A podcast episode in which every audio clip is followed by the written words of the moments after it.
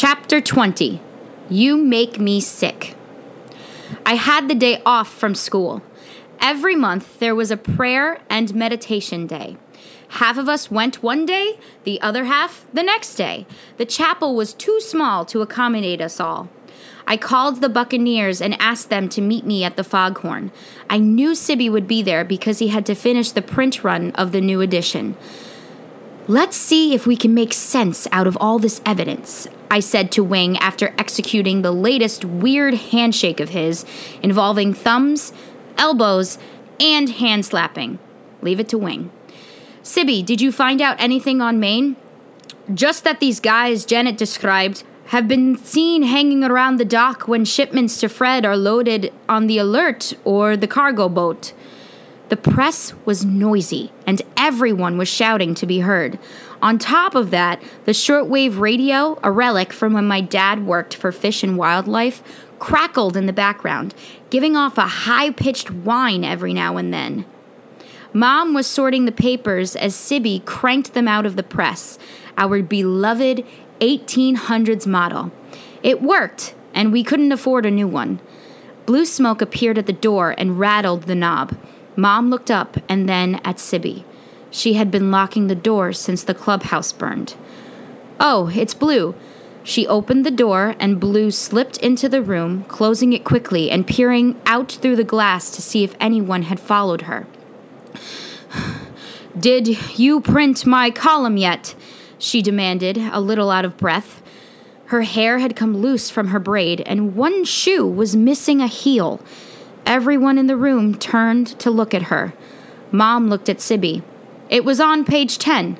No, that's the next page, he replied. Thank God, Blue said, plopping down in the nearest chair. What's the matter? Mom asked. Okay, I need you all to help me and Janet. I thought that's what we were doing, I chimed in. By then, all the Buccaneers had arrived. We listened as Blue spilled the beans. Now, it's all coming together. I looked at Wing and the others. Ratchet was clutching a big manila envelope, hopefully full of her photos from the ferry. Where is Janet now? Sibby asked. She's with Tim and Stella Walking Tree at the settlement for now. Where's our money? Snap demanded, getting to the heart of the matter. I'm afraid the men from the ferry have it, Blue told him.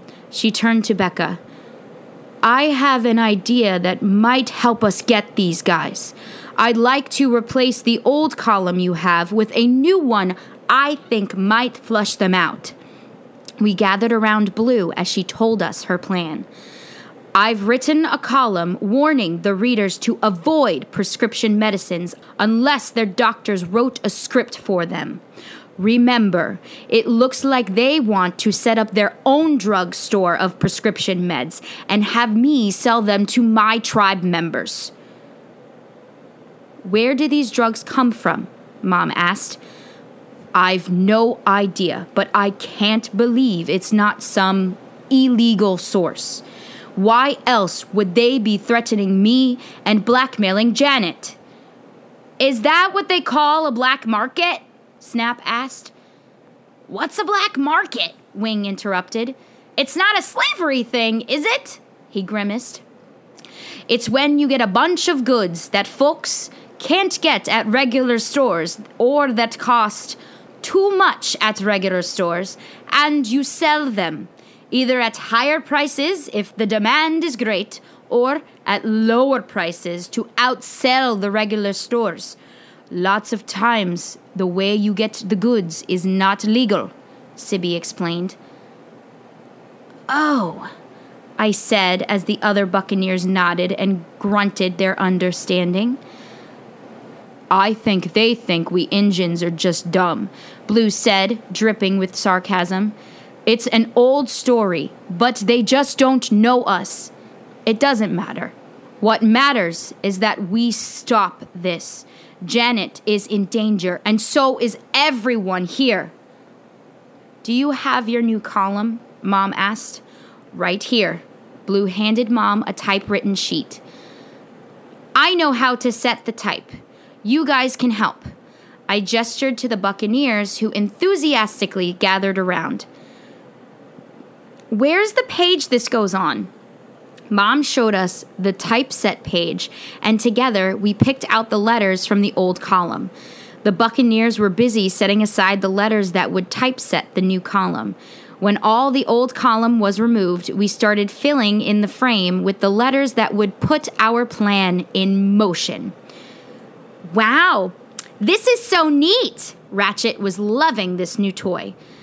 You might even give up your camera for typesetting, I teased. Ready, the Buccaneers yelled in unison. Sibby picked up the page and loaded it into the press.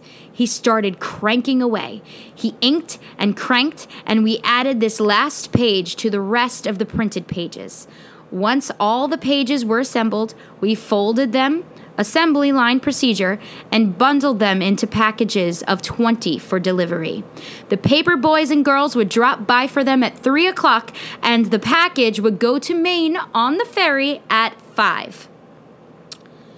The ferry strangers are coming to meet with Janet tomorrow, Blue said.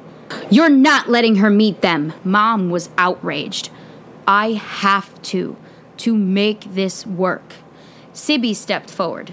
Listen, Blue, we'll all be there. We're all going to Maine on the five o'clock tomorrow. Right, gang? Yay! The room erupted in whistles and cheers. And I'll be there with my camera.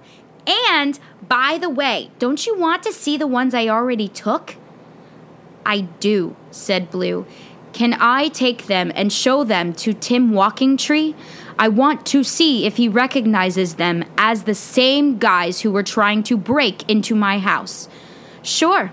Ratchet handed the envelope to Blue. I want to see them too. I held out my hand to Blue. We spread the photos on the table.